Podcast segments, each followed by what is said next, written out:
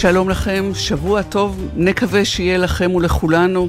באלף פגישה אישית אה, משולשת אה, היום אה, בסופו של שבוע, שכל מה שנגיד עליו כבר נאמר, על סיפור של שבוע שאנחנו לא יודעים מה יקרה בו, אבל אנחנו בציפייה דרוכה לבאות.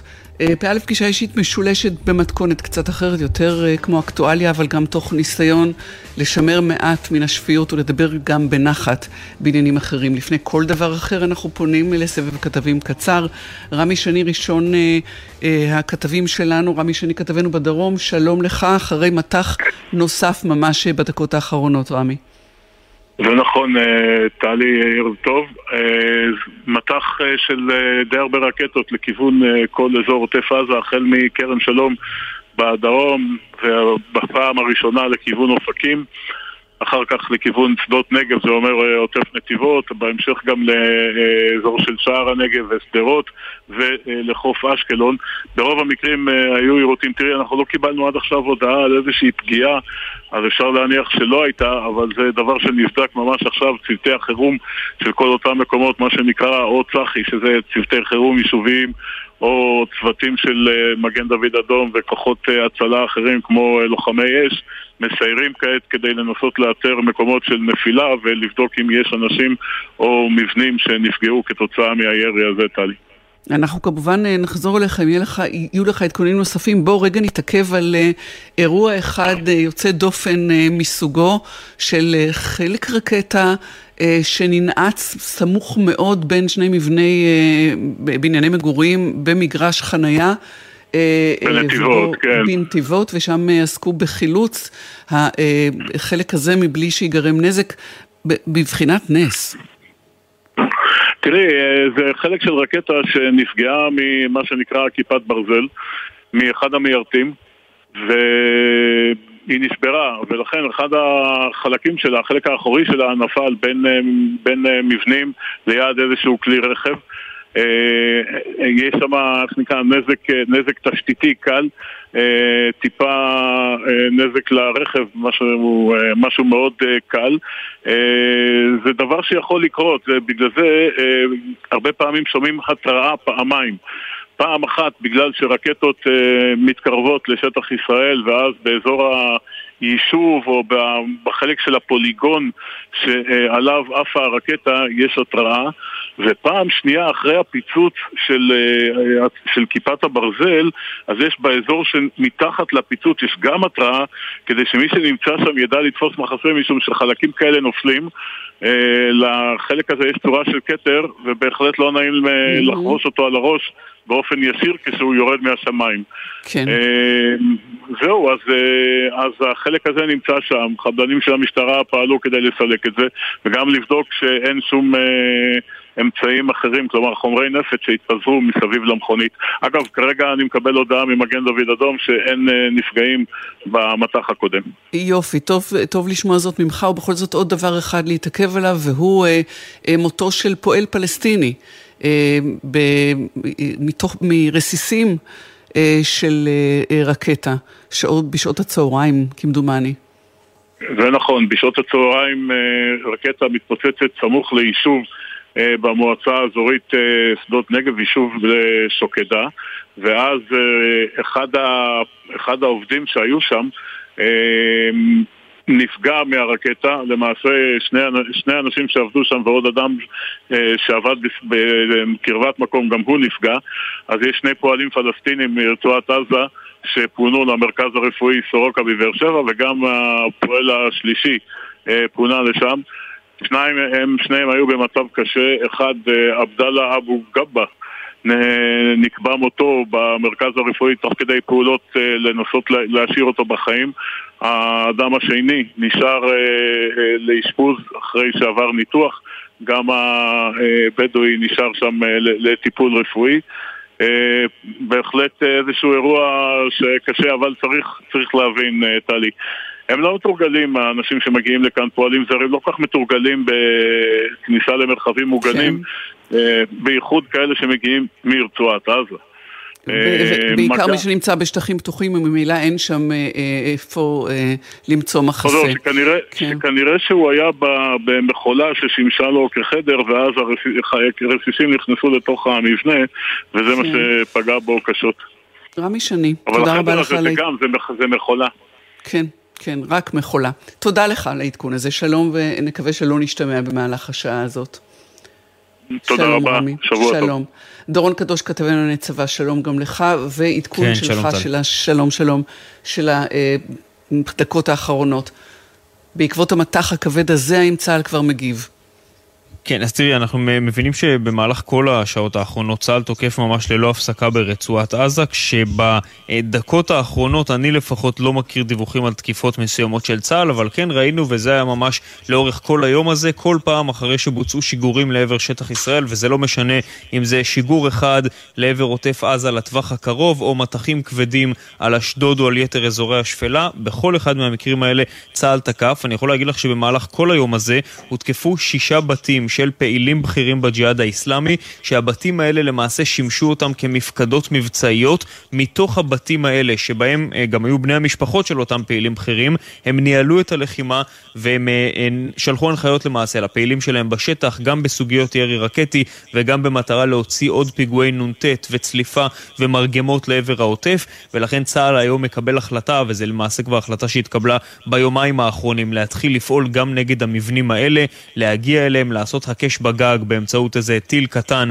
כדי לסמן ולאותת שיש כוונה להרוס את המבנה, לבקש מכולם להתפנות ממנו, אפשרו כמובן לכל בני המשפחות לצאת החוצה תוך זמן קצר כדי שלא ייפגעו אזרחים עזתים בלתי מעורבים, ולאחר מכן הגיעו מטוסי הקרב של חיל האוויר והשמידו כליל את כל אותם מבנים. כאמור, אנחנו מדברים רק היום על שישה אה, מבנים, שישה בתים כאלה ברחבי רצועת עזה, וזה כמובן בנוסף למשגרי רקטות ובורות שיגור ועמדות צבאיות. כאלה ואחרות של הג'יהאד האיסלאמי. דורון קדוש, תודה רבה לך על העדכון. נשתמע בהמשך אם יעלה הצורך. שלום. תודה, טלי. ג'קי חוגי, כתבנו לענייני אה, ערבים, שלום לך. אז הנה, בנק המטרות של צה"ל הופך יצירתי יותר ויותר, בשעה שמשא ומתן או מתקיים בעקיפין או לא מתקיים בכלל, מה אתה יכול אה, לחדש לנו, ג'קי? אז א', נמשיך את השיחה שלכם. מאז התמונות האלה של התקיפות נראות לגמרי אחרת. אה, גם בגלל שזה המבנים אה, או מטרות שהן גם אזרחיות. במבנה כזה לא נמצא רק המטה של, של הג'יהאד האיסלאמי, הרי אחרת הוא לא היה מטה. הוא, זה, הוא, לא, הם מסתתרים בתוך הבתים, ולכן כל מבנה כזה הוא מבנה שמאכלס גם שתיים או שלוש או ארבע משפחות, וחלק מהמשפחות הן משפחות שלא מודעות אפילו אה, למה שקורה שם, ואז אה, הן מקבלות שיחת טלפון מאלמוני שהוא אה, בדרך כלל איש שב"כ או צה"ל, הוא אומר להם הבניין הולך להיות מופצץ ואתם מתבקשים לפנות אותו, וכל זה יוצר כמה דברים. אחד, יוצר תמונות מאוד קשות, הוא מאפשר לצלמים להגיע ונותן להם מספיק זמן כדי לצלם את האירוע הזה. Mm-hmm. מבחינת האפקט שלו, את יכולה לדמיין מה האפקט של הריסה של בית. את רואה אחר כך את האזרחים, את ה... אנשים שהתגוררו שם אה, אה, בתמונות מאוד קשות ומצבים מאוד קשים. אחת התקיפות היום התבצעה אה, במבנה בצפון העיר עזה, שבתוכו, באחת המשפחות, הם כנראה שם ילדים פגועים, או משהו כזה, נכים, או, או פגועים באיזושהי צורה, והמצלמות פשוט חיכו להם על הקרקע אחרי ההרס, ואת רואה גם את ההרס וגם את הילדים. את יכולה לראות את התמונות האלה.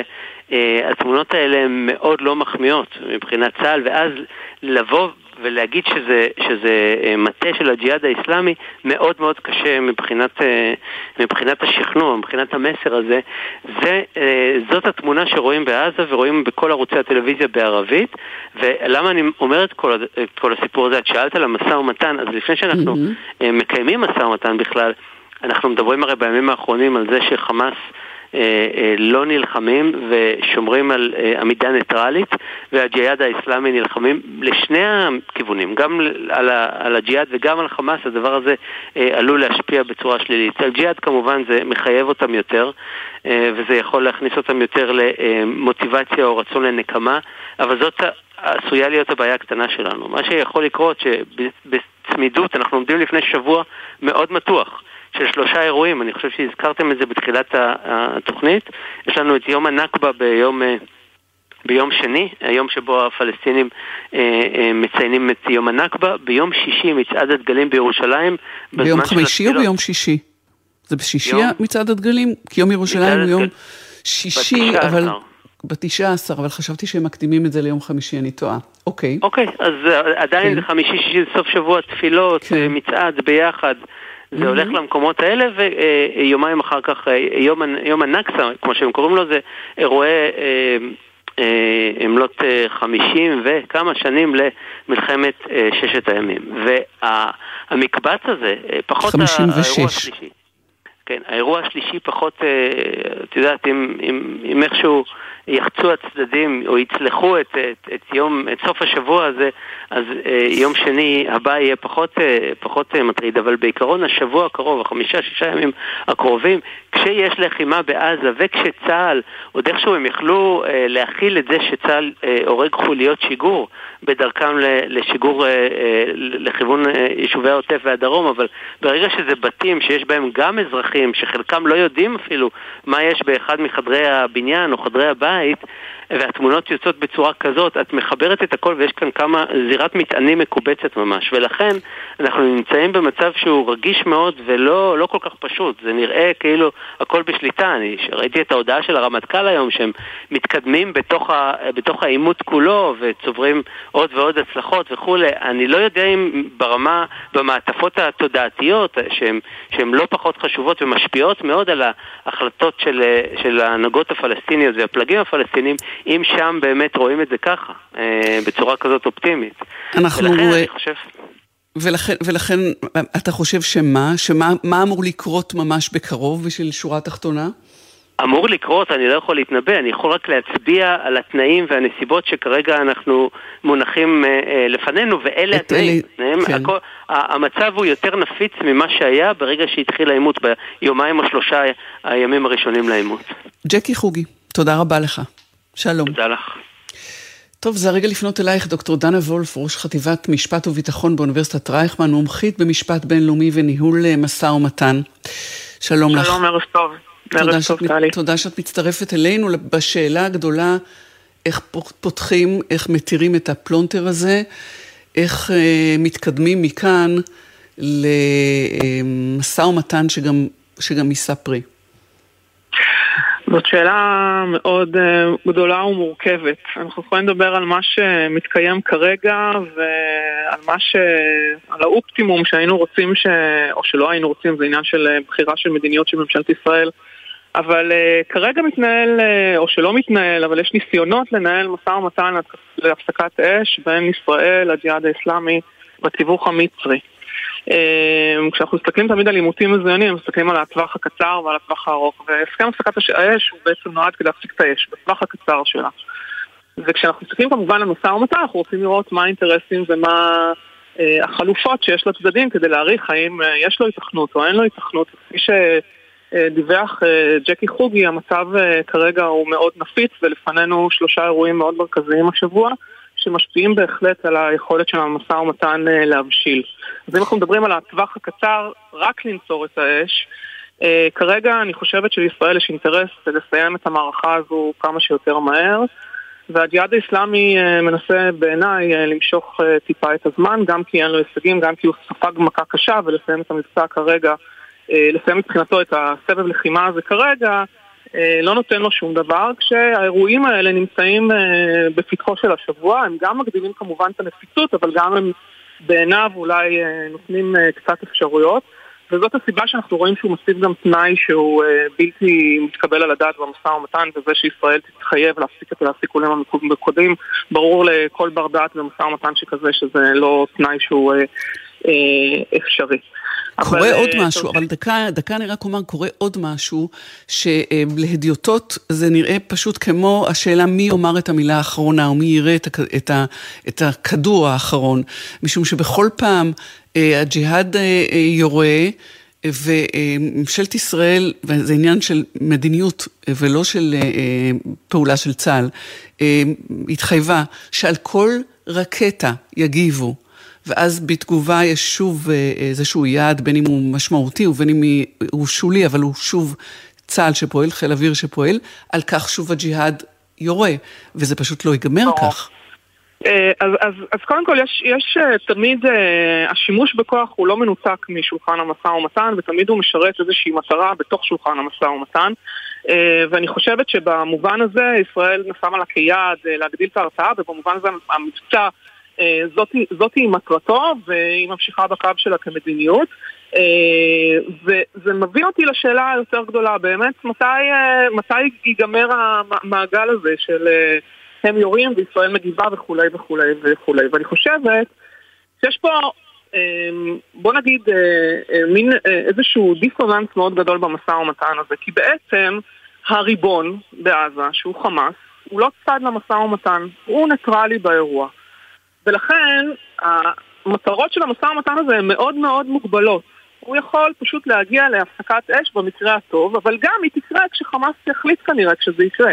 שיופעל לחץ מכיוון האוכלוסייה הפלסטינית, שיגמרו התשתיות, ייגמר הדלק, ייגמר המים, ובאיזשהו שלב זה יצטרך להיגמר. אבל הנקודה החשובה היא שחמאס הוא השחקן המרכזי בתוך האירוע הזה, והוא לכאורה לא צד, הוא נהנה מכל העולמות. הוא ניטרלי בלחימה, כי ישראל לא רוצה לגרור אותו אל תוך הלחימה, ממדיניות שהיא בחרה ויש לה את היתרונות שלה, אבל יש לה גם חסרונות. והחסרונות הם שבסופו של דבר, כשמתנהל אירוע לחימה כזה, תחת ריבונות של חמאס, ואנחנו לא מכירים בה המון המון שנים מסיבות מסוימות, בסופו של דבר, את התביעות האמיתיות אין לנו הרי ממי לתבוע. זה כמו שחיזבאללה יודעים, או לבנון יודעת, שכשחיזבאללה יורה משטחה, בעל הבית הוא בסופו של דבר לבנון. ופה חמאס יושב על הגדר ונהנה מכל העולמות. אז המשא ומתן הזה, ההישגים שלו, הם מאוד מאוד מוגבלים מלכתחילה. כי אין באמת ממי לתבוע שום דבר. אנחנו כרגע במי ימכור את האש, כמו שהגדרת יפה מאוד. זה פשוט מאוד מאוד מוגבל. הריבון עצמו, ש... שאנחנו אה, אה, בעצם לא נמצא שם, האופן שבו מתנהל המשא ומתן במבנה הזה לא נותן בשורה, אין בו בשורה, הוא יכול למכור את האש עד הסבב הבא. הרי בעצם ישראל מתנהלת בתוך איזשהו מין אה, אה, קיבעון מחשבתי אסטרטגי שמוביל אותה לשתי אפשרויות שיכולות להיות, או להתנהל מסבב לסבב, או בסופו של דבר לעשות מבצע צבאי רחב היקף בתוך הרצועה, מה שכנראה נמצא כרגע בהיתכנות מאוד מאוד נמוכה, כדי אה, לפזר אותה ממשקע. אבל בסופו של דבר, אם חמאס לא צד לאירוע, אין לנו בעצם שום טווח ארוך. אנחנו יכולים לנצור את האש, כמו שאת אומרת, עד שפעם הבאה מישהו מהג'יהאד יירה שוב, וישראל תגיב, ויתחיל להיות עוד מבצע. אז אין בדבר הזה שום בשורה, ולכן אני חושבת שחמאס מצד אחד, גם הוא יחליט מתי תיגמר האש פה, להערכתי, וזה יכול לקרות או בימים הקרובים, או לאחר שחלילה יכול להיות השבוע איזשהו... אמ, אה, שוב, אנחנו עומדים בפני שלושה אירועים, אני מקווה שזה לא, לא יגיע לשם, אבל בעיקרון זאת תהיה התוצאה בסופו של דבר, כך תינצר האש. אה, אני חושבת שישראל לא צריכה לקבל את הדיכוטומיה הזאת שבו היא מנהלת משא ומתן מול ארגון טרור, כשמי שנמצא בעצם השולט בשטח, הוא שולט בו, יש לחמאס היום יותר משילות בעזה מאשר לרשות הפלסטינית ביהודה ושומרון. ויש לו צבא יותר מאשר לרשות הפלסטינית ביהודה ושומרון. ויש לו אה, אה, שליטה מלאה על החיים האזרחיים בעזה, וזה לא יום ולא יומיים, זה כבר 18 שנה. דרך אגב, זה גם בעיניי המחסום הגדול ביותר להתקדם לעבר פתרון של שתי מדינות. אבל אם אנחנו מדברים עכשיו על האירוע הזה הספציפי, הוא פשוט לא, המשא ומתן כפי שהוא מתנהל כרגע לא מוביל אותנו לשום בשורה שהיא מעבר כמו שאת אומרת, הפסקת אש מאוד מאוד נקודתית ואני חושבת שלישראל יש, אני גם שמעתי היום שהאמריקאים כבר uh, נתנו uh, כן, סימן שהאירוע הזה צריך להסתיים. כן, כן. הם הפכו להיות קצרי רוח. אנחנו צריכות כבר לסיים, אבל בכל זאת שאלה אחת קטנה לסיום, היא לא, לא כך קטנה. בכל זאת יש דינמיקות שנוצרות אה, ומניעות אה, תהליכים גם בתוך הקיפאון והקיבעון הזה, כולל מעמדו של חמאס והאינטראקציות שלו עם, עם, עם הג'יהאד ועם הגופים האחרים שעומדים מן הצד ורואים. זה יבוא לידי ביטוי בסוף כשכן ננסה ללכת למהלך יותר גדול ואסטרטגי. אני אה, בהחלט, אה, אי אפשר לעשות מהלך גדול ואסטרטגי בלי החמאס. את יודעת, ב-2014 אחרי צוק איתן היה הרי ניסיון שהפסקת האש וההודנה ארוכת הטווח הייתה חלק ממנו, אבל היה בו גם שיקום כלכלי של עזה, כולל אה, בנייה של אה, אה, מתקני התפלה ומים ותחנות חשמל, והיה שם כמובן השאלה המהותית ביותר של החזרת השבויים, אה, שהיא חלק מעסקה ארוכת טווח, והיה שם גם פירוז הרצועה. אז נכון שהיום נראה שהסבירות לפירוז הרצועה יותר קטנה, אבל בסופו של דבר, אה, חמאס הוא הכתובת. אה, ואנחנו צריכים חמאס חזק לצורך העניין, אנחנו צריכים חמאס מחוזק. אנחנו צריכים, זה, זה תמיד הדילמה, האם לחזק את החמאס, הרי אם אנחנו נכיר בו אנחנו בעצם מחזקים אותו ואז מה יקרה ביהודה ושומרון ואנחנו בעצם לא עושים את זה כדי לא, כדי לא לסכן את קיומה של הרשות הפלסטינית. אבל בסופו של דבר, עובדתית, זה המצב. גם כן. הברית בסופו של דבר חתמה על הסכם עם הטליבן. אמ, זאת העובדה, זאת אומרת אי אפשר להתחמק מזה ואני חושבת שהתוצאה שבה מתעלמים מחמאס כשחקן בשולחן המשא ומתן היא הכרזה מאוד מפורשת שאנחנו הולכים לחיות מסבב לסבב, ואף מדינה לא יכולה לקבל סבבי ירי טילים על אוכלוסייה אזרחית באופן קבוע אה, כעניין שבשגרה. יש את הדין הבינלאומי, ואנחנו יודעים איך מתנהלים בסיטואציות האלה בדיני הלחימה. אז זאת אומרת, חמאס אה, צריך להיות חלק מהאירוע. וגם עכשיו, אה, מאחורי הקלעים, אני חושבת שבסופו של דבר מי שיחליט מתי יסתיים הסבב הזה זה החמאס. דוקטור דנה וולף. בין אם יושב לשולחן המשא ומתן ובין אם לא. דוקטור דנה וולף, ראש חטיבת משפט וביטחון באוניברסיטת רייכמן, מומחית במשפט בינלאומי וניהול משא ומתן. תודה לך, שיהיה שבוע טוב. תודה לך, טלי. שבוע טוב ושקט לכולם. תודה. אמן.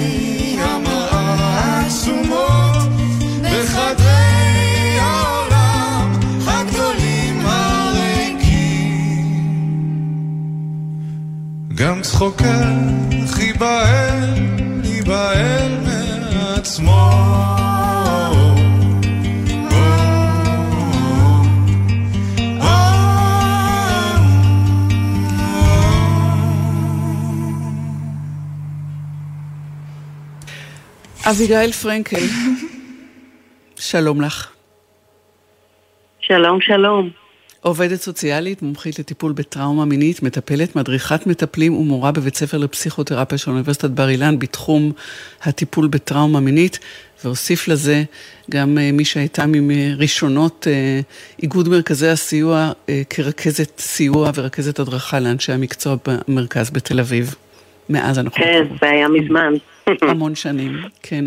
אנחנו מדברות, וזה, לזאת אני קוראת אה, חזרה לשפיות, לדבר על משהו אחר שאיננו המבצע, אבל איכשהו הכל מתחבר.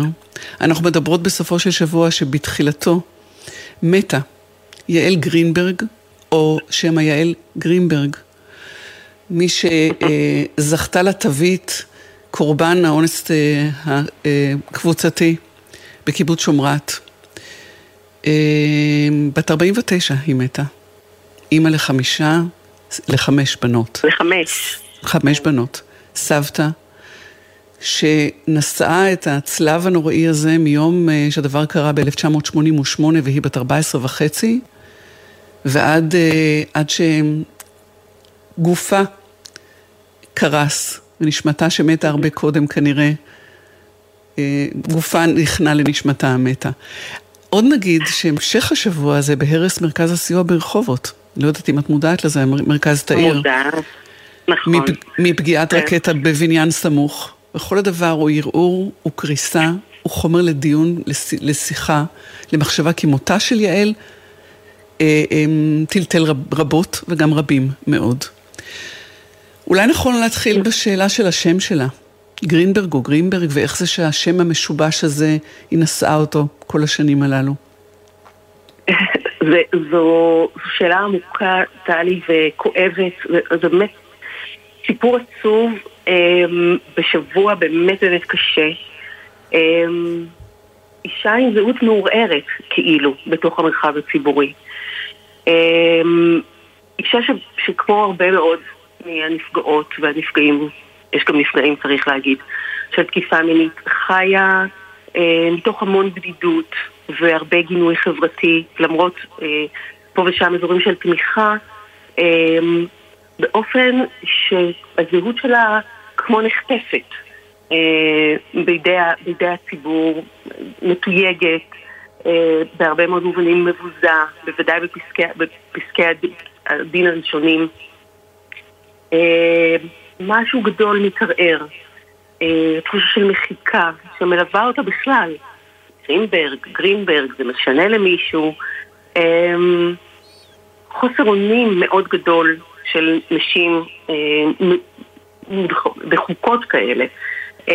לעמוד על שלהן, לתקן, להגיד מי הן, להחזיק את הזהות שלהן במרחב הציבורי. נשים שנדחקות ויחד עם ה... הדחיקה הזאת, הן כאילו מקבלות על עצמן את הדחיקה הזאת וכבר נטולות כוח. אה, כאילו אמרו נואש. כאילו אמרו כאילו נואש. נכון, וחלק נוסף של הדבר הזה קשור לאיזושהי תחושה של ערעור במובן הזה שהן כל כך רוצות שזה לא היה, והן כל כך כבר לא בטוחות מה היה ומה לא, הן מנסות לשכנע את עצמן שבאיזשהו מקום יש איזשהו מין גסט לייטינג אה, פנימי כזה. Mm-hmm. היה, לא היה, והן כאילו משתפות פעולה עם איזה מחיקה ציבורית כזאת, מתוך איזושהי אה, תקווה כאילו מוזרה כזאת, אה, שזה לא היה. הלוואי שזה לא היה. אה, ואז יש איזשהו סוג של ניתוק ואיזה אה, אה, תחושת חלימה כזאת. לא רוצים שזה היה, ואז המחיקה היא, היא חלק מזה. זה עצוב וקשה מאוד מאוד, מאפיין את יעל באופן מאוד דרמטי, ומאפיין נפגעות תקיפה מינית בכלל לצערנו. ואיך, איך, ואני שואלת אותך כמטפלת, איך בגבול הדק הזה, שבין לומר נואש ולהיסחף אל התהום, לבין אה, להתרומם, ו... mm-hmm. ולהשיב מלחמה לחיים, איך מתנהלים ואיך מעבירים ממצב אחד לאחר, כמה אפשרות יש למטפלת אה, לסייע במשהו אולי גם אופי וגם, וגם נסיבות ואולי גם גורל? זה באמת תצריף של הרבה מאוד דברים. האפשרות של מטפלת לעזור אה, מושתתת על הרצון של המטופלת להיעזר. על איזושהי הושטת יד ולו הקטנה ביותר. הרבה פעמים זה ממש אה, הושטה של אצבע. ולא של יד. אבל משהו קטן צריך להתרחש אה, כדי שאפשר יהיה לאסוף את המטופלת, ויש לנו היום בארץ אה, הרבה מאוד אפשרויות, הן אמנם אה, ככה אה, מאוד אה, מלאות ולא כל כך פשוט להיכנס, אבל יש הרבה מאוד אפשרויות והרבה מומחיות. צריך טיפה של פנייה, לא פשוט לגייס את הכוחות, מרכזי הסיוע מאוד עוזרים. לגייס את הכוחות, את הזיכרון הפנימי, אני זוכרת מה שהיה, אני יודעת מה שקרה לי, איזושהי תחושה של מגיע לי אחרת, או הייתי רוצה אחרת. זו מלחמה ממש ממש משמעותית בייאוש ובדכדוך, ובהרבה מאוד אה, מעגלים של בידוד ובדידות, שמאוד אפיינו את החיים שלי אלה ומאפיינות חיים של נפגעות בכלל. אה, איזושהי תחושה של אכזבה מהחברה והיסוס מאוד גדול אם לפנות בכלל. האם יאמינו, אם אני אספר את הסיפור שלי, אם יאמינו לי. אבל איזשהו שילוב של דברים שקשור אה, גם באיזה אה, ניצוץ שנמצא אצל הנפגעת שלא מוכנה לוותר, של הפגישה עם, המסגרות הטיפוליות המתאימות, עם האישה המתאימה, עם המתנדבת המתאימה או המטפלת. צריך מזל.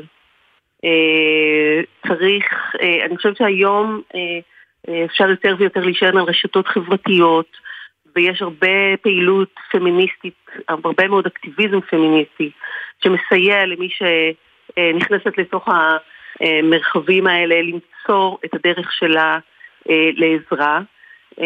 האנשים שנפגעו בשנים קודמות, לפני 20 שנה, לפני 30 שנה, נתקלו בחומות מאוד קשות אה, של השמצה ושל אה, של גינוי חברתי שמאוד מאוד הקשו על קבלת עזרה.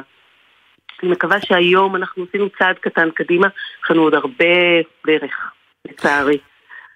יש הרי שינוי חברתי שהוא גם בא לידי ביטוי בסופו של דבר בהליך המשפטי אפילו במקרה הזה, מבית משפט מחוזי והשופט לידן שטראוס שטען אה, שאין ראיות והיא לא, לא מספיק אמרה לא, ואני לא, לא, אני לא, לא, היא לא מספיק אמרה לא, כן. ואחר כך בעליון זה כמובן התהפך, וזה מעיד על שינוי אה, שאז נעשה ומאז עוד אה, מתקיים. מאז עוד ועוד. ועוד לא, ועוד לא די. כן. ועוד לא די, ואני חייבת לה, ככה, אני חושבת שחשוב כל כך כל כך לזכור שהרבה מאוד מהשינויים החברתיים נעשים על גבן ועל סיפורן של נשים שנושאות את הדבר הזה איתן ומעודדות את הפרקליטות לערער ולעשות עבודה ולנסות ומגייסות um, תקשורת. הרבה מאוד מהשינויים, גם היום, שקשורים בהתיישנות ושקשורים בפתיחה של תיקים, אה, תיקי טיפול, תיקים אישיים של טיפול, והמון המון מהשינויים שממשיכים להיעשות בצעדים מאוד קטנים כל יום, הם, הם מעשים של נשים באמת אמיצות ומזהירות בתבונתן, שמגייסות את מרכזי הסיוע, את האיגוד, רשתות חברתיות וכולי, כדי להיאבק על הקול שלהן במרחב הציבורי. המון מה, מהשינויים המאוד מאוד משמעותיים שנעשו, כולל כל הבנייה של מערכי הטיפול שהיום אנחנו מאוד מתגאים בהם, המערכים לטיפול, אה, המרפאות לטיפול אה, באנשים שעברו פגיעות מיניות, אה, כל, ה, כל, כל המערך הזה יוצא לפועל אחרי אישה אה, שמשאירה מכתב אה, ושמה קץ לחייה, לתחושה שהיא לא מצליחה להיות מטופלת. כן. נשים ממש סוחבות את הדבר הזה על גבן. עוד, עוד משהו אחד שנספיק להגיד בסד הזמנים האכזרי שיש לנו, והוא שחלק מהאנשים שהביאו לשינוי עשו את זה בהקרבת עצמם, אה, במובן מסוים לפחות, אה, בזעקה שלהם. כמו איציק סעידיאן, את נתת את הדוגמה הזאת בשיחה מוקדמת שלנו, אבל, אבל, נכון. אבל גם, גם יעל במובן מסוים, באומץ שבו היא דיברה, ו, אה, גם ו, יעל, ובגלוי הביאה את הדברים, כן. נכון, גם יעל, וגם שוב, כמו שאמרתי לפני רגע, כן, כל כן. המערך הגדול של משרד כן. הרווחה אה, בנוי על, על מכתב מדהים שהוקרא אחר כך בכנסת והביא, אה, גלגל גל, גלגל. אבל איזה מחיר, מה שאני שואלת הוא איזה מחיר משלמים מי שזורקים את עצמם אל תוך המערכה? הם משלמים מחיר של גינוי ומחיר של ניסיונות של השתקה וחיפוש אחרי לא, איציק סעידיאן, מיני... איציק סעידיאן הוא דוגמה טובה לזה שהוא הוא, הוא כבר גיבור, אבל, אבל והוא הצליח נכון. ועשה דבר נהדר. אבל, אשאל אחרת, את, איזה, מה צריך, מה צריך, מה צריך לגייס כדי לעשות את זה? זאת אולי השאלה. אני, אני, צריך לגייס המון כוחות והמון אומץ, אבל אני גם כן רוצה להגיד שיש הרבה דמיון בין המקרה של איציק סעידיאן שאני נתתי ובין אחרים, אבל אה, בעוד איציק סעידיאן, אה, המעשה הבאמת דרמטי שלו וה, והכואב כל כך שם אותו היום במקום אחר, אה, נשים שעברו פגיעות מיניות עדיין ממשיכות למרות המאמצים והמעשים המזהירים שהם עשו, לגרור בתוך הדבר הזה גם גינויים וגם קשיים, הנחות לראות את הנפגעות של קסטיאל ונפגעות אחרות ש, שעשו הרבה מאוד שינוי והמערכות ממשיכות לגנות אותם אה, ולדבר אליהם בצורה משפילה או לנסות לחפש כל מיני אה, אה, דברים קשים על העבר שלהם וכולי. הן נדרשות להמון אומץ, הנשים האלה, ול... כן.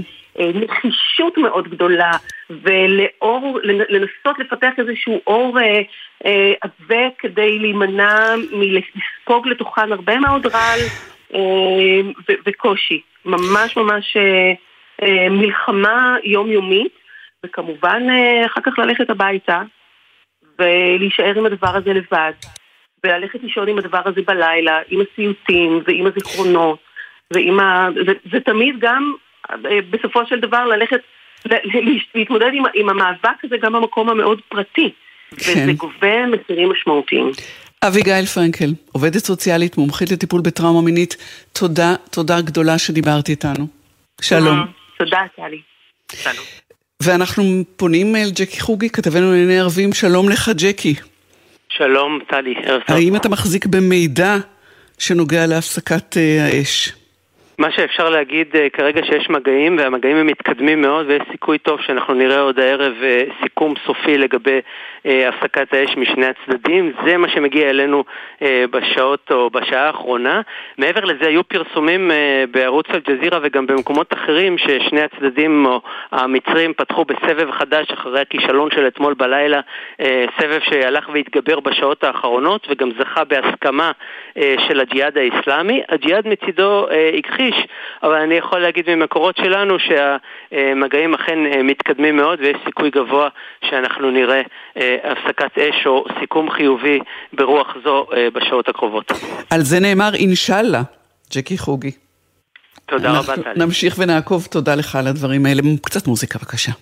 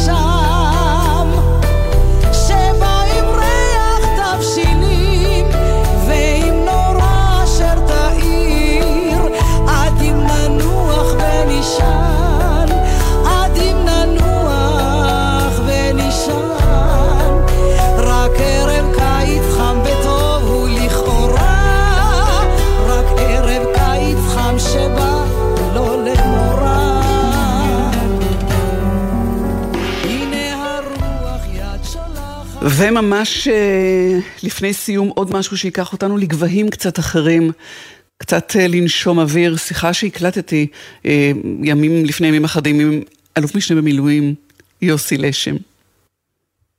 לפני סיום, פרופסור יוסי לשם, שלום לך. שלום וברכה. פרופסור בדימוס במחלקה לזואולוגיה באוניברסיטת תל אביב, מייסד ומנהל המרכז הבינלאומי לחקר נדידת הציפורים בלטרון, ואנחנו מדברים לרגל כנס שהתקיים אה, השבוע, אה, יום העיון העשירי, על שילוב מורשת חיל האוויר וצפרות, בשבוע שבו חיל האוויר היה אחד הגיבורים הגדולים שלו. אנחנו מדברים על חיל האוויר וציפורים. משום שהקרבה גדולה משיודע הציבור, ומשנת 83 אה, יש לה גם ביטוי מעשי בפעילות הזאת שלכם. פעילות שמשווה מסלולי נדידת ציפורים למסלולי חיל האוויר כדי למנוע תאונות ולדבר עם הטבע. יום העיון אה, היה לזכרו של סגן אלוף אה, רן לפיד, שהיה טייס של יסעור, קברניט באל על, אבל מהזווית שלי היה צפר נלהב ביותר מקיבוץ צורעה, ועבד אצלנו כמה שנים. כל שנה היינו סופרים את הנדידה של העופות הדורסים בסתיו, והמספרים השתנו בצורה מאוד בולטת. ולא הבנו איפה הן נעלמות, אולי הן בגובה שאנחנו לא רואים אותן, אולי הם פתאום משנים מסלול מעל הים וירדן ורן לפיד אמר לי, יוסי, אתה יודע מה, לך לחיל האוויר, יש שם גוף שנקרא מבקה, ראש מבקה ייתן לך צסנה ונעלה עם הססנה למעלה ונראה, אולי נאתר את מה שחסר לנו. זה היה בינואר 83. בינואר 82 החזרנו את סיני למצרים, שהיה שטח האימונים העיקרי של חיל האוויר. וחיל האוויר נלחץ שאותם כל כמויות גדולות של מטוסים הם עכשיו מתנקזים לנפח אווירי מצומצם והתאונות תגדלנה והם ריכזו את העשר שנות uh, תאונות. וראש מאבקה שקראו לו שלמה אגוזי, טייס uh, F-15 עם uh, עשר הפלות, עם אייס ממש וכשבאתי אליו, הוא אמר לי, בוא אני אראה לך את הנתונים, כי אז, כאזרח, אנשים לא ידעו את התאונות בחיל האוויר, וממה התאונות ומה הכמויות. והוא מראה לי טבלה שהם הכינו בענף בטיחות טיסה, ובשרי נסע חידודים חידודים. אני רואה שבעשר שנים נפלו חמישה מטוסים. כלומר, כל שנה שנייה התרסק מטוס קרב.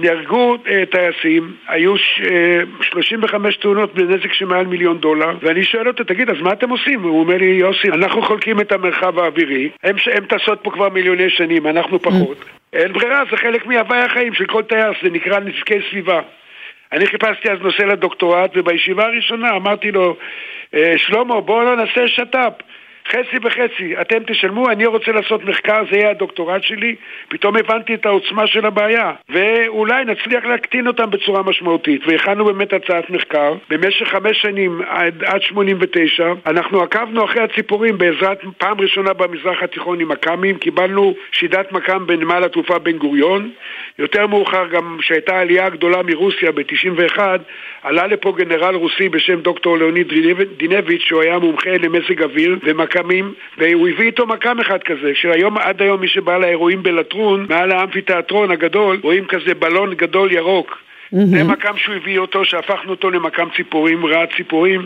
מרמת דוד ועד לחצרים.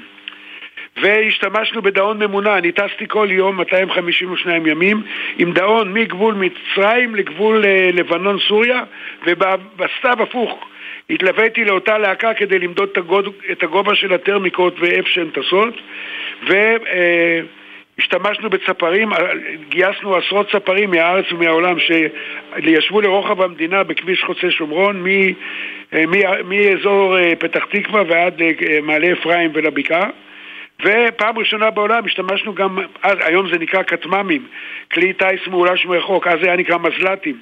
מזל"ט mm-hmm. שנקרא זהבן, ויחד עם זה הצלחנו למפות מתי הציפורים באות ונעלמות, באיזה גובה הן עפות, באיזה נתיבים, וחיל האוויר הקים אה, נוהל חדש, פעם היה בחיל האוויר נוהל אמ"ץ, זה ראשי תיבות אזור מוכה טילים, אנחנו עברנו לאמ"ץ, אזור מוכה ציפורים, ומיד, מיד כשהתחלנו את הנהלים האלה, התאונות פחתו ב-76%. הדבר המעניין, פרופסור יוסי לשם, אה, שגיליתם הוא שהנתיבים מאוד דומים. כלומר, זה לא שהציפורים דומות למטוסים, אלא המטוסים דומים לציפורים. הם הולכים אחרי אני, הטבע. כן. יש לי הרצאה שאני קורא לה הטעות במושג מוח של ציפור. אם אני רוצה להגיע, אני ישר מפעיל את הווייז, הציפור לא צריכה ווייז.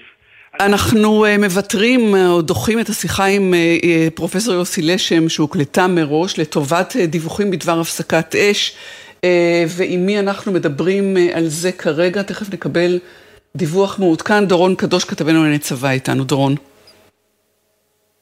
דורון אתה איתנו? דורון? דורון לא איתנו עדיין. אה, אז אנחנו מחכים אה, לעדכון אה, של דורון קדוש בדבר מה שמדווח כרגע כהפסקת אש שתחל כבר בשעה עשר הערב, על פי סוכנויות ידיעות... אה, הוא איתנו, דורון. דורון, אתה איתנו. דורון? לא, דורון עדיין לא איתנו. אז אנחנו נמשיך. דורון, אנחנו איתך. דורון. כן, טלי, את שומעת? קדוש. עכשיו אני שומעת אותך, כן. אוקיי, אז תראי, אנחנו מדברים בדקות האחרונות עם גורם ביטחוני ישראלי שמאשר לנו שמסתמן כי הפסקת האש אכן תיכנס לתוקף במהלך השעות הקרובות, כך מאשרים בישראל. לגבי השעה, אנחנו עדיין לא יודעים להצביע באופן ודאי וחד משמיע על שעה, אנחנו גם יודעים שהדברים האלה זזים, בגלל שהרבה פעמים כל צד מנסה למשוך לכיוון שלו. לתת איזה מטח סיום, איזה תקיפת סיום, אז שעות זה דבר שזז, אבל כן, אה, הדיווחים כרגע מדברים על הכיוון של השעה 10 בלילה, זאת אומרת בעוד שעה ו-12 דקות. אה, כרגע השעה ורבע הקרובות יהיו מכריעות, לוודא שבאמת הסיכומים האלה נשמרים, שהם סופיים, שהם מהודקים, ושגם הם ברורים לשני הצדדים, כי גם ראינו במבצעים קודמים ומניסיון העבר אפשר באמת להגיד שהרבה פעמים קובעים שעה מסוימת, כל צד מנסה להיות זה שאומר את המילה האחרונה, ובסופו של דבר השעה הזאת נדחית, כי הפסקת האש מתפרקת, ואז צריכים לדחות בעוד שעה או שעתיים, אז לגבי זה עדיין נהיה זהירים. אבל לפי מה שאנחנו מבינים, מפי גורמי ביטחון ישראליים, הפסקת האש אכן תיכנס לתוקף במהלך השעות הקרובות, וכרגע כל אחד מהצדדים מנסה כמובן למנף את ההישגים שלו. ועוד מילה חשובה ואחרונה אה, וחשובה מאוד, טלי, זה הזמן שבו כל אחד מהצדדים עשוי לבצע את מטחי הסיום, וזה הזמן שבו הכי חשוב לשמור על הנחיות פיקוד העורף, ולכן לבקש כמובן מכל התושבים שנמצאים אה, בטווח שקרוב לרצועת עזה, להיות קרובים למרחבים המוגנים, להיערך לכל אפשרות של מטחים גם במהלך השעה או השעתיים הקרובות, ולהקפיד מאוד על הנחיות פיקוד העורף. חשוב מאוד ומציל חיים. תודה לך, אה, דורון קדוש. אנחנו נישאר אם כך אה, עכשיו עם השידור החי, נוותר על ההקלטה של פרופסור יוסי לשם, אני מבטיחה לחזור אליה, כי זאת שיחה ממש מתוקה וגם ממש מעניינת. אה, ובינתיים קצת מוזיקה.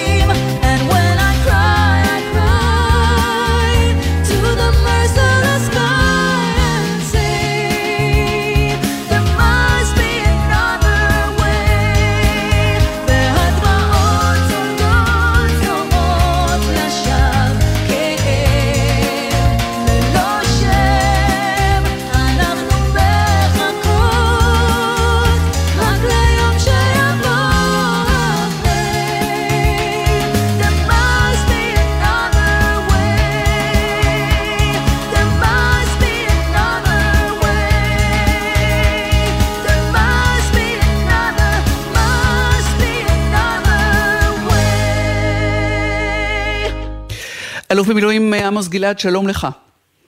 שלום וברכה.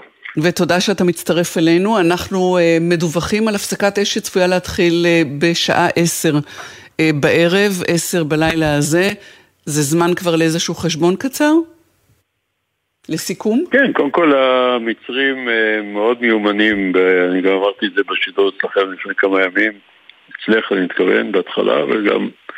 זאת אומרת, המצרים מאוד מיומנים בהשגת הפסקת אש, כי הם יודעים לדבר עם כולם. אה, יודעים איך להשתמש בנפלאות השפה הערבית וליצור קשרים כאלו או אחרים, חלקם, רובם לא קורים בסוף, אבל ההפסקות הם מצליחים לעשות. ולכן, זה שאומרים עשר זה לא אומר, זה יכול להיות גם, בדרך כלל זה קורה כך, יש הסכמה על הפסקת אש, אחרי זה יורים עוד, ואחרי זה זה נפסק בשעות הקטנות של הלילה עם חכי עצירה. ויכול להיות שזה פה המודל, כי אנחנו נמצאים בצומת, אם זה יימשך. אז זה עלול להתרחב, החמאס עלול להיגרר, צה"ל הוא במלוא עוצמתו, והנזקים שיגרמו להם הם עצומים, כולל כלכליים ואחרים. הג'יהאד לא מעניין אותו האוכלוסייה, החמאס הם גם שולטים באוכלוסייה והם הגורם שמנהל את רצועת עזה. לעולם כשאתה מתחיל בעימות אתה לא יודע איך הוא מסתיים, בדרך כלל הוא יסתיים שהם יקבלו מכות חזקות גם. היכולות שצה"ל הפגין פה אה, מודיעיניות, אה, מבצעיות, הם גם אה, ודאי לומדים, הם מתרשמים מהם, כי זה בכל זאת יכולות מדהימות להגיע למקומות מסתור של בדירות פרטיות, בדירות אזרחיות, ולהרוג את ראשי הנחש. השאלה שעולה בסוף הסבב הזה, או לקראת סיומו, האם בפתרון ארוך הטווח, ופתחתי את המשדר היום בשיחה עם דוקטור דנה וולף על, על פתרון ארוך טווח יותר, על, על איזשהו יעד אסטרטגי, האירועים שהתחוללו בחמישה הימים האלה מחזקים את האפשרות לאיזשהו פרטנר? לא, אין פרטנר. אה, אנחנו, אנחנו לאורך שנים, החמאס התחזק לגורם אה, רציני, על דגלו חרוטה המטרה להשמיד את ישראל זה צו דתי, לכן אין על זה פשרות מבחינתם. וחלק מהאחים המוסלמים, לא ניכנס לכל היריעה הרחבה. הרשות הפלסטינית, שהיא השותף שלנו, הולכת ונחלשת בין היתר כתוצאה ממדיניות שלנו, וצה"ל נשאב יותר ויותר ליהודה ושומרון. הפעילות המבצעית שלו והמודיעינית היא מצילת חיים ממש. כל יום מונים שם פיגועים, כלומר מעשי רצח נוראים. אבל זה בצד הצבאי. בצד המדיני אין שום דבר באופק, גם אין שום אסטרטגיה מול החמאס. אה, אומרים שיהיה דיון אחרי הסבב הזה, לדעתי לא יהיה. כיוון שאם אתה עושה טיפול שורש בחמאס, אם זה בדרך של המבצע הצבאי המדהים שצה"ל תכנן מטרו שהשתבש, שבו היו אמורים לקפד את חייהם אלפי אנשי חמאס מתחת למנהרות, mm-hmm. זה סוג של פתרון צבאי, אבל פתרון אסטרטגי של כיבוש או סילוק החמאס, אתה יכול לעשות את זה צבאית, אבל צבא זה אמצעי שמשיג מטרה מדינית. מי ישלוט אז... בעזה אחרי זה? במילים פשוטות צה"ל, זה מה שצה"ל צריך לעשות, לשלוט בעוד שני מיליון פלסטינים שאין להם בעצם תקווה לא כלכלית ולא אחרת. גם אז... אם הרשות לא תהיה, הסיוע האירופאי ייפסק וכל הנטל הזה ייפול על, על כתפינו. אני לא מדבר על אנשים כמו סמוטריץ' ודומיו שרוצים לספח את יהודה ושומרון מתוקף צו אה, אלוהי שלנו. אז, זה אז... יהיה אסון אם ישראל תאבד את אופייה. אם את שואלת בעצם... אותי, אני לא רואה באופק, אני רואה, את האתגר הוא חזית אה, רב-מימדית, שבראש הנחש הגדול זה איראן, החיזבאללה שהשתלטה על לבנון, הטילים, הרקטות, זה שהם על סף חציית הקו להעשרת חומר גרעיני. זה האתגר המרכזי שצה"ל בוודאי ייבנה לאורו, אבל מצד שני, בצד המדיני, פתרונות, אה, אני לא רואה דבר כזה, אין אז... פרטנר. אז רק עוד שאלה ממש קצרצרה, כי נגמר לנו הזמן, אלוף אה, במילואים עמוס okay. אוקיי. גלעד. חיזבאללה מביט עלינו, מה הוא רואה, מה הוא לומד מהסבב הזה? הוא לומד שמבחינתו כדאי לו להמשיך להימנע מ... לפעול נגד ישראל, אלא כשיש לו הזדמנויות לאומיות, דתיות, שאז הוא יכול להפעיל את החמאס, אבל לא להיכנס לעימות עכשיו. והם משקיעים את כל יכולותיהם, כמו איראן, בבניית יכולות שבבוא היום, כשתהיה התנגשות בינינו, והיא תהיה יום אחד, אז תהיה להם יכולת פגיעה קשה מאוד בישראל. זה מה שהם עושים, זה מה שהאיראנים עושים.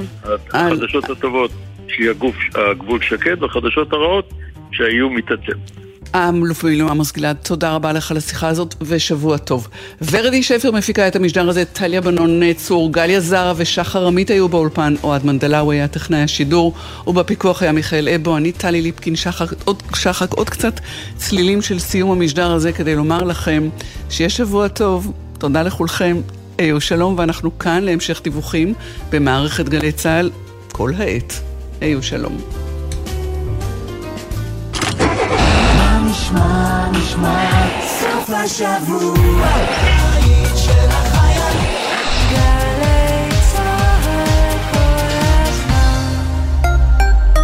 רוכבי האופניים החשמליים והגלגינוע החולקים איתכם את הכביש הם בדיוק כמוכם הנהגים, רק בלי העטיפה המגינה של הרכב, ו... גם בלי חגורות הבטיחות. Mm, וגם בלי ארבעה גלגלים על הכביש ששומרים על היציבות שלכם? אה, וגם אין להם כריות אוויר. רוכבי הכלים החשמליים הם משתמשי דרך פגיעים, ואתם הנהגים צריכים לשמור עליהם. זכרו שהם חולקים איתכם את הדרך. שמרו על מרחק מהם ואפשרו להם לרכוב בבטחה. כי כולנו מחויבים לאנשים שבדרך. עם הרלב"ד.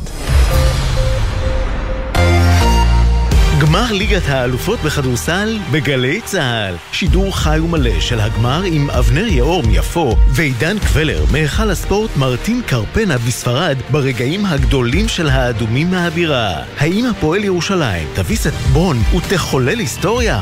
מחר, תשע בערב, המשחק ישודר בגלי צה"ל ובערוץ הספורט של ישראל.